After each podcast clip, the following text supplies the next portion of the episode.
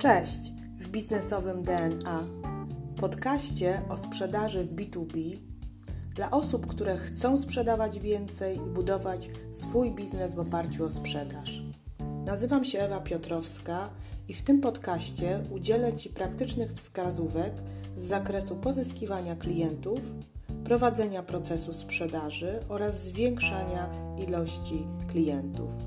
Jeśli jesteś osobą, która lubi sprzedaż, a może masz potencjalnych klientów, którzy składają tylko obietnice, a może nie masz procesu sprzedaży lub strategii sprzedaży, to zapraszam Cię do słuchania tego podcastu. Zaczynamy.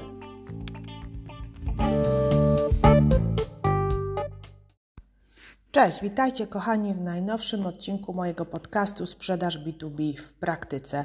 Witam Was bardzo serdecznie. Ostatnio nie nagrywałam podcastów, dlatego że robiłam webinary dla Was, szkolenia na żywo, ponieważ bardzo lubicie te szkolenia na żywo, z czego się oczywiście bardzo cieszę. Nagrywałam webinar dotyczący pozyskania klienta i też ten webinar jest udostępniony w formie podcastu. Chyba wczoraj go udostępniałam, przed, czy przedwczoraj. A w dzisiejszym odcinku, kochani, chciałabym e, z Wami porozmawiać na temat moich błędów w sprzedaży.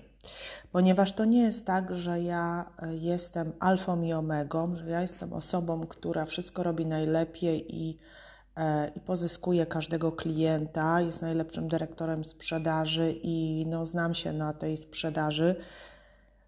Tak też jest, że popełniam błędy, a z czasem, jak czym dłużej pracuję, jestem bardzo długo już w branży sprzedaży, ponad 20 lat, jak wiecie, to uczę się nowych rzeczy, szkolę się i widzę, jak też sprzedaż się zmienia. Ja też się zmieniam i przede wszystkim dzięki temu, jak ja się zmieniam, zmienia się również moje podejście do sprzedaży. Więc dzisiaj będzie troszeczkę kontrowersyjny może odcinek, bo powiem Wam o tym właśnie, jakie błędy popełniłam kiedyś, e, z któr, gdzie kiedyś myślałam jeszcze inaczej, sądziłam, że tak musi być. I nawet powiem Wam, że jak w 2018 otworzyłam mojego bloga Biznesowe DNA, to było biznesowe DNA, kreseczka sprzedaż jest najważniejsza. A dzisiaj właśnie chcę zacząć od pierwszego błędu, sprzedaż jest najważniejsza. E, zmienia mi się to. Kiedyś naprawdę sądziłam, że, e, że sprzedaż, sprzedaż, sprzedaż i oczywiście jestem człowiekiem sprzedaży i nic się tutaj nie zmieniło. Sprzedaż jest bardzo ważna, o tak bym powiedziała. Ale to też zależy i to jest bardzo ważne. Słuchajcie, na jakim etapie firmy jesteś, na jakim etapie rozwoju Twojego produktu w firmie, na jakim etapie E, siebie. Nie zawsze tak samo podchodzimy do sprzedaży i sprzedaż, sprzedaż, sprzedaż. Ciężko mi się teraz mówi o tym, że być może ta sprzedaż nie jest aż taka ważna, patrząc na całokształt, ale czym dłużej pracuję w sprzedaży, tym bardziej zrobiłam się asertywna, więcej analizuję, bardziej podchodzę tak do każdego klienta i do wszystkich procesów handlowych z, wiersz, z większą taką rozwagą.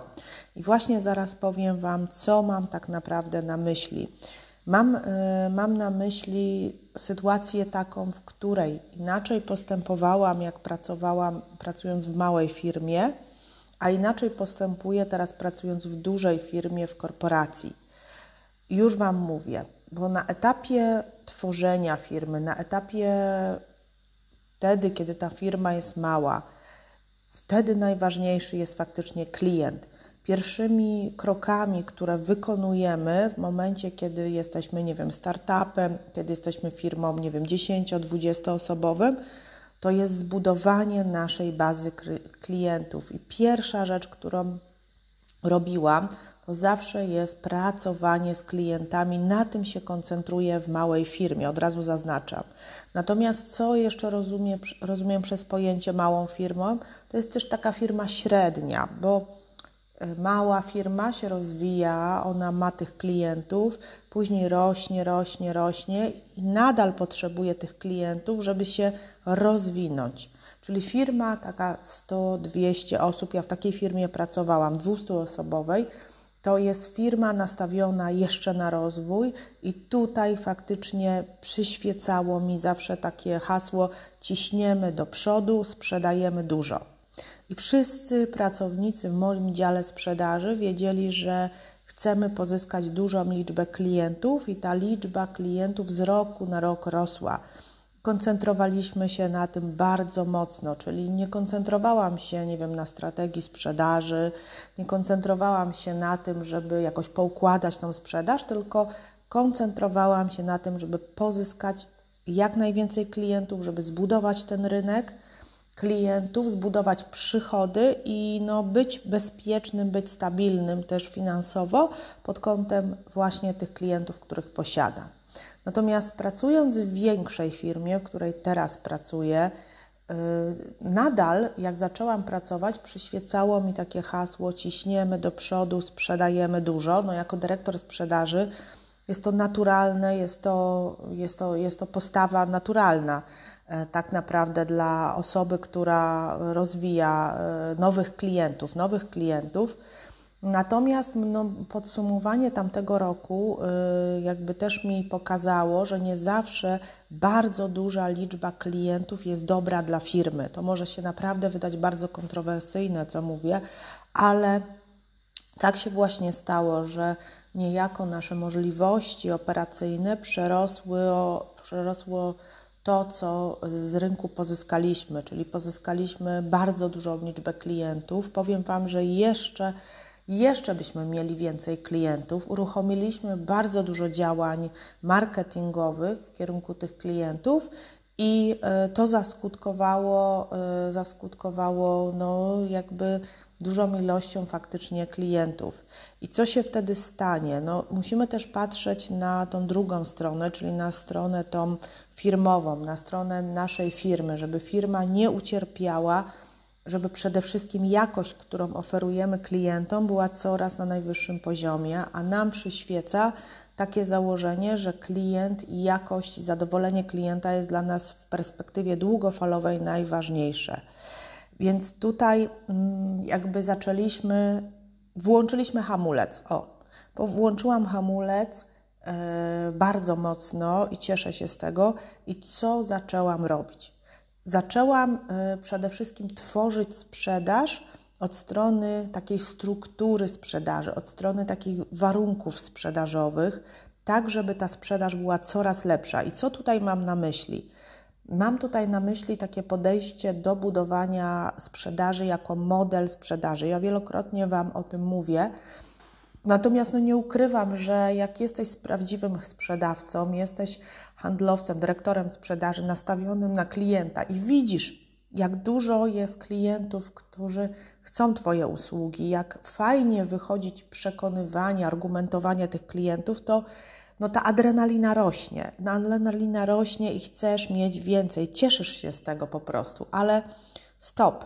Wówczas musisz włączyć hamulec stop, tak jak ja to zrobiłam, cofnąć się dwa kroki do tyłu i zbudować model sprzedaży, w którym tak naprawdę umieścisz z jednej strony i handlowca, a z drugiej strony i klienta, i zbudujesz proces, w którym mm, ten klient i ten handlowiec będą podążać we właściwym kierunku do sprzedaży. Co tutaj mam? Y, mam tutaj na myśli?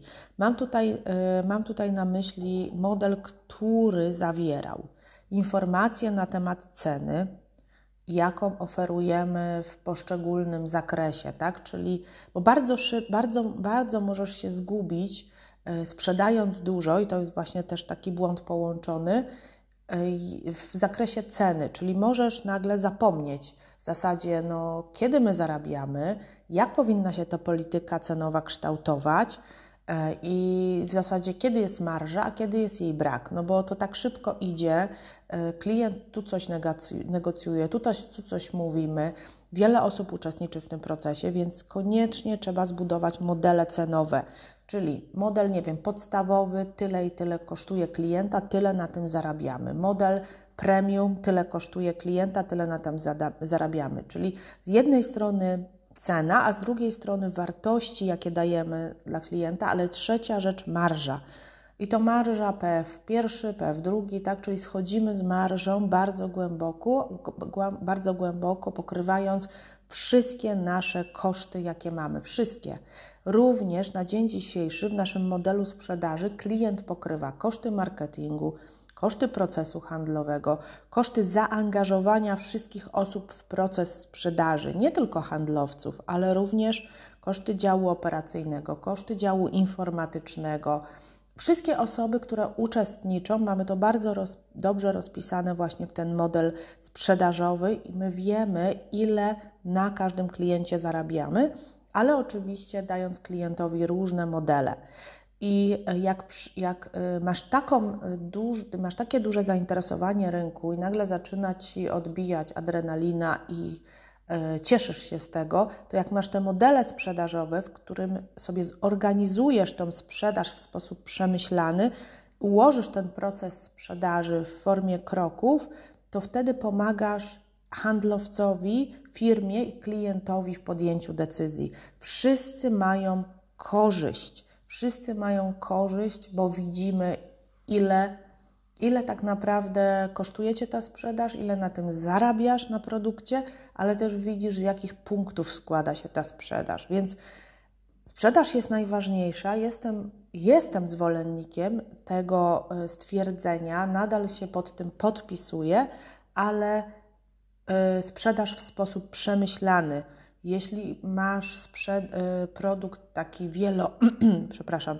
wieloskładnikowy, produkt złożony, usługę jakąś złożoną, która składa się z wdrożenia klienta, która składa się z utrzymania klienta, y, z, nie wiem, z, z jakichś dodatkowych szkoleń, tak, to wówczas koniecznie musimy poukładać i zorganizować tą sprzedaż w model. W model z różnymi wariantami. Zawsze daję klientowi dwa, trzy warianty wyboru, tak żeby on miał możliwość wyboru, ale jednocześnie jakiś jeden wariant jest najbardziej korzystny. Więc no, to jest pierwszy taki błąd, yy, błąd że patrząc na firmę jako na całość, musisz patrzeć na różne składniki, a nie tylko na sprzedaż. I, yy, i może ta sprzedaż jest najważniejsza, ale też firma i kondycja finansowa też jest najważniejsza. Drugi błąd, który, mm, o którym chciałam się podzielić, to jest sprzedaż na spontanie. To jest po, troszeczkę powiązane z tym pierwszym punktem, czyli sprzedaż jest najważniejsza. E, o co tutaj chodzi? Zawsze mi się wydawało, że aby zwiększać sprzedaż, aby prowadzić, yy, prowadzić dobrze biznes, potrzebuje takiej sprzedaży elastycznej, szybkiej, spontanicznej, tak? Czyli jakby moim głównym hasłem zawsze była elastyczność i nadal oczywiście jest, ze względu na to, że no nie jesteśmy w stanie mm, wpasować każdego klienta w ramy.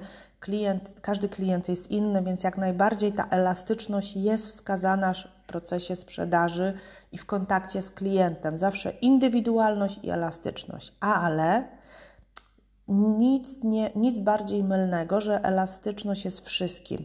Potrzebujemy także mieć yy, jakby plan sprzedaży, którym sobie określimy, jakie mamy produkty, które produkty przynoszą nam największy przychód, a gdzie może być sprzedaż bardziej ryzykowna, tak? W szczególności jest to ważne właśnie przy młodych handlowcach, którzy przychodzą do pracy, działają na adrenalinie e, i y, działają bardzo pod wpływem emocji, ale co się może stać, że z czasem te emocje im opadną, a oni będą wypaleni. Bo jak na początku działamy, mamy efekt wow, przyciągamy klienta, jesteśmy nakręceni, działamy pod wpływem adrenaliny, ale to się w pewnym momencie kończy i następuje wypalenie. Wypalenie, które może spowodować, że po prostu znienawidzisz tą pracę, nie będziesz chciał tego robić, dlatego sprzedaż na spontanie jest niedobra, jest niedobra. Więc co musimy zrobić, żeby troszeczkę jakby uczesać tą sprzedaż? Przede wszystkim wprowadzamy, my wprowadzamy reguły do tej sprzedaży, wprowadzamy narzędzia do tej sprzedaży, które mają pomóc nam realizować tą sprzedaż w sposób przemyślany. Mówię, to jest powiązane e, z punktem pierwszym. Czyli co wprowadzamy? Określamy sobie, jakimi kanałami sprzedaży sprzedajemy, czyli czy tylko poprzez handlowca, czy może to być sklep e-commerce, czy poprzez kanały marketingowe i jak będziemy to robić. Wprowadzamy schematy sprzedażowe, czyli wprowadzamy też zestaw dokumentów, informacji, które mają nam pomagać w tym procesie handlowym. Może to być zestaw pytań do klienta, które zawsze wysyłamy klientowi. Może to być e, zestaw e, tak naprawdę punktów na spotkanie z klientem, czyli wiemy, że spotykamy się z klientem i zawsze e, przechodzimy z klientem przez te punkty, czyli mówimy dzień dobry, mam zaplanowany taki, taki schemat spotkania, czy Państwo się z nim zgadzacie, tak? I czytam tutaj punkt pierwszy, punkt drugi, punkt trzeci. Co to powoduje? Powoduje to, że tak naprawdę tą sprzedaż odrealniasz od siebie, ty nie jesteś głównym y, tak naprawdę czynnikiem powodzenia tej sprzedaży, ty jako człowiek, ty jako handlowiec, tylko zestaw schematów i zestaw reguł, które w ramach tej sprzedaży realizujesz. To bardzo jest uwalniające. E, bardzo e, jakby oddziela nas od takiego stresu, tak? Przestajemy się tak naprawdę stresować tym i bardzo pomocne, ponieważ zakładamy, że pracujemy na dłuższą metę, no dłużej w danej firmie, e, chcemy pracować kilka lat, więc jak chcemy pracować kilka lat, to musimy mieć takie narzędzia, które będą nas wspierać. Na przykład bardzo ciekawym narzędziem jest weryfikacja klienta, czy ten klient pasuje do, na, do nas, tutaj jakby, czy możemy mu coś zaoferować, czy ten klient nie pasuje. To, na, to jest narzędzie w formie takiej ankiety, która pomaga Ci w procesie rozmowy z klientem zadać klientowi te pytania, odpowiednie pytania, następnie przydzielasz do tych pytań określone wagi i na końcu Ci wychodzi suma, czy ten klient pasuje do Ciebie, jako do, twojego, do Twojej firmy, do Twojego produktu, do, czy nie pasuje.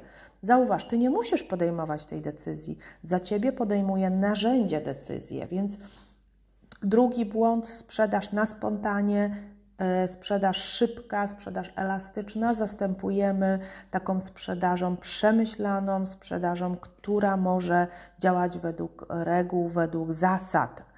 Trzecia rzecz, którą o której, ważne, y, o której ważno wspomnieć. Błąd, który no ja też popełniałam, rekrutując do mojego zespołu, to jest to, że wszyscy muszą lubić siebie, lubić tą sprzedaż i w ogóle współpraca firmowa w dziale jest najważniejsza. Oj, to jest bardzo duży błąd, który dzisiaj spotykam u handlowców. E, w szczególności mm, jak pracujesz właśnie nad produktem, e, w którym jesteś zależny od działu prawnego, od działu operacyjnego, od e, różnych działów, od klienta i no co ty masz zrobić? Jesteś po prostu osobą, która ma spiąć to wszystko, która ma dostarczyć klientowi najlepsze rozwiązanie, ale zauważ, że każdy ma inne cele.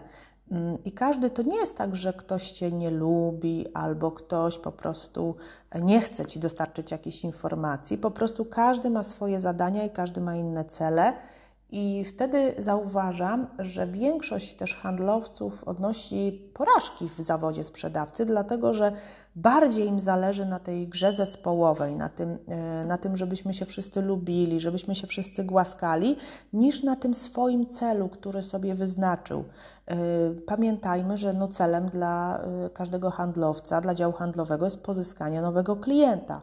Więc Często osoby zbaczają e, z tego celu, bo, e, bo po prostu no, czekają, bo tutaj, tutaj coś mają dostać, tutaj jeszcze nie dostały, tutaj klient czeka, no i w końcu, w końcu następuje frustracja, i w końcu następuje rezygnacja i odejście, i po prostu odejście, zrezygnowanie, zrezygnowanie e, z tej pracy. I na końcu kto jest winny? No, no winny jest, y, są wszyscy winni dookoła, łącznie z klientem. Nie bierzemy odpowiedzialności za siebie, bo no bo po prostu nie dostaliśmy, tu nie dostaliśmy czegoś, tam nie dostaliśmy czegoś. Y, I ja zauważyłam, że moją taką mocną cechą, i ja sobie z tym bardzo dobrze radzę, to jest umiejętność motywowania tych wszystkich osób, motywowania i pokazywania im korzyści ze współpracy z klientem, korzyści z tego, że jak zrobimy coś szybciej, to zrobimy to lepiej. E, I pamiętajcie o tym, że jak pracujecie w firmie, to nie jesteście sami. I tak naprawdę oprócz tego, że klienta przekonujecie do swojej usługi, to również powinniście przekonać, ale przekonać, przekonać e, tu, e, osoby, z którymi mm, współpracujecie, bo często rodzą się problemy, ponieważ nie zawsze wszyscy rozumieją, e, nie, nie, nie rozumieją Ciebie i rozumieją klienta. Więc handlowiec dąży do pozyskania klienta, inny dział dąży do obsłużenia, e, właściciel boi się ryzyka na przykład, no i ty jesteś osobą kluczową, która te wszystkie sprawy musi pogodzić. Więc podsumowując, nie wszystkich lubimy, głaskamy się i, i po prostu budujemy tylko relacje, tylko robimy biznes. Więc lubimy się oczywiście, ale dążymy do wspólnego celu i Twoim zadaniem, moim jest pokazanie, ludziom dookoła, że ten cel jest, y, jest po prostu ważny i warto w tym kierunku iść. Więc y, nie, nie pamiętaj, nie możesz wszystkim dogodzić e, i, i po prostu jakby tutaj ważna jest komunikacja i to, co ja robię już na etapie rekrutacji, to ważne jest spisanie swoich wartości bo każdy człowiek jest inny i każdy człowiek inaczej pracuje, to są narzędzia pracy, ale wartości, jakimi się kierujemy, są najważniejsze w firmie. I jak sobie rozpiszemy w zespole te wartości, to będziemy wiedzieć, na czym zależy firmie, na czym zależy nam jako zespołowi, a nie na czym zależy indywidualnej jednostce osobowej. E, dobrze, to w takim razie to tutaj mam tyle. Kolejna rzecz, y, czwarta już, tak jak patrzę tutaj z mojej listy błędów, to jest no, taki błąd dosyć istotny traktowanie wszystkich na swoje podobieństwo i traktowanie klienta, i traktowanie innych ludzi. Czyli, czyli ja bardzo często, słuchajcie, przez lata myślałam, że w ogóle w zespole to powinna mieć osoby takie energiczne, chętne, zaangażowane, które kierują się pasją. Wówczas będziemy odnosić e, sukcesy, chętne do działania. No bo ja taka jestem, no to dlaczego inni nie będą tacy jak ja? No i okazało się, że nie ma takich ludzi jak ja, wręcz przeciwnie, jest bardzo mało. E, zazwyczaj ja też rekrutuję osoby młode, no troszeczkę starsze teraz, ale Dopiero z czasem zauważyłam, że każdy ma inne cele i każdy jest inny. I okazało się, że nawet introwertycy są w stanie dobrze sprzedawać, bo również miałam w swoich zespołach introwertyków, osoby zamknięte, które są bardzo dobrymi osobowościami w kontakcie z klientem i które posiadają takie cechy, których na przykład ja nie posiadam. Więc bardzo mocno rozbiłam się, że tak powiem, o ścianę, kiedy okazało się, że różne osoby są potrzebne w zespole. To jest takie trochę trywialne, pewnie teraz jak słuchacie, to pomyślicie, że ja już mówię o czymś, co wszystkie książki piszą, ale słuchajcie, całkiem inaczej jest jak y, tak sobie teraz mówimy, a całkiem inaczej jak dobierasz zespół, chcesz sprzedawać, chcesz pozyskiwać klientów, ty jesteś energiczną osobą, elastyczną, chętną do działania, a inne osoby potrzebują czasu, mają obawy przed sprzedażą, boją się tej sprzedaży i Twoją rolą jako lidera jest zespołu jest poprowadzenie tych osób te osoby muszą uwierzyć w to, że, y, no, że po prostu z Tobą warto iść. Więc druga, druga rzecz to samo dotyczyła, słuchajcie, klientów. To jest najlepsze, że ja często nudziłam się na spotkaniu klientów, jak gdzieś jechałam, bo ten klient tak spokojnie mówił, był taki wyważony, w ogóle go nie słyszałam, co on do mnie mówił, jak była młodsza, oczywiście to było gdzieś 10 lat temu. Ja mówię, no nie, nic z tego nie będzie, no nic z tego nie będzie. Ten klient nie rozumie, nie chce, y, nie chce tak jak ja chcę. I się okazywało, że ci klienci, tacy bardziej, e, którzy są energiczni, mniej kupowali niż ci właśnie zamknięci w sobie, tacy analitycy.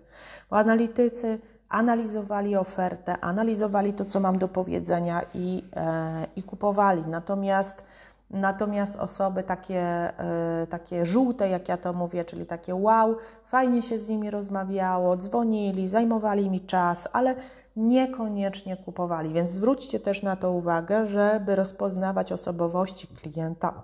Każdy klient jest inny, to już wiemy, ale też, żeby nie przykładać łatki klienta do siebie, że klient jest taki sam, yy, musi być taki jak ja. Po prostu zawsze my, jako osoby, które mamy coś do zaproponowania, mamy większą energię, większe chęci i powinniśmy, klient powinien czuć tą energię od nas, tak? Powinien się od nas jakby nakręcać, motywować, no ale nie oczekujmy, że on będzie tak samo zmotywowany, bo on ma swoje problemy. Więc to jest taki, słuchajcie, błąd. No i ostatni błąd, piąty. Płaska struktura organizacyjna jest najlepsza. No to jest moje hasło od lat, które wypowiadałam, że po prostu jakby, yy, że najlepiej jest blisko współpracować, że wszyscy właśnie powinniśmy się lubić i w ogóle, no i w ogóle najlepiej jak yy, drzwi będą do mojego pokoju otwarte, ja będę miała drzwi otwarte do wszystkich pokojów i, i będziemy sobie tak chodzić i z osobą rozmawiać. Tylko co to powoduje? To jest też taki punkt powiązany z wyżej. Jak się bardzo dobrze kolegujemy, jak się bardzo dobrze rozumiemy, E, jak za blisko się kolegujemy, to później możemy mieć jakieś problemy w biznesie, tak? Bo y, może nam się coś w pewnym momencie nie spodobać i ciężko nam, y, ciężko nam przekazać te informacje, no bo przecież my się tak dobrze rozumiemy, jesteśmy w małej firmie.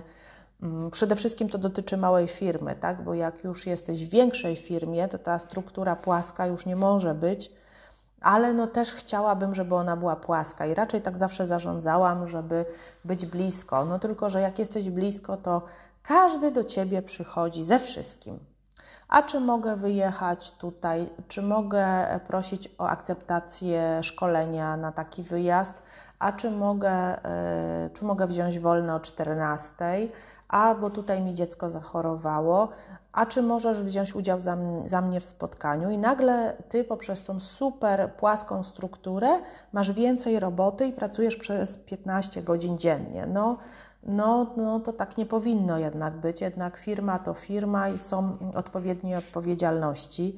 I mi się to podoba akurat teraz, y, w tym momencie, jak pracuję, że jednak y, jakby taka rozbudowana struktura, czyli struktura, która pokazująca, to nie jest rozbudowana na niekorzyść, tylko pokazująca, kto za co odpowiada. Właśnie to jest to też ułożenie sprzedaży. Klient wie, kto za co odpowiada, e, wie, od czego może się od nas spodziewać, jest z korzyścią dla procesu handlowego.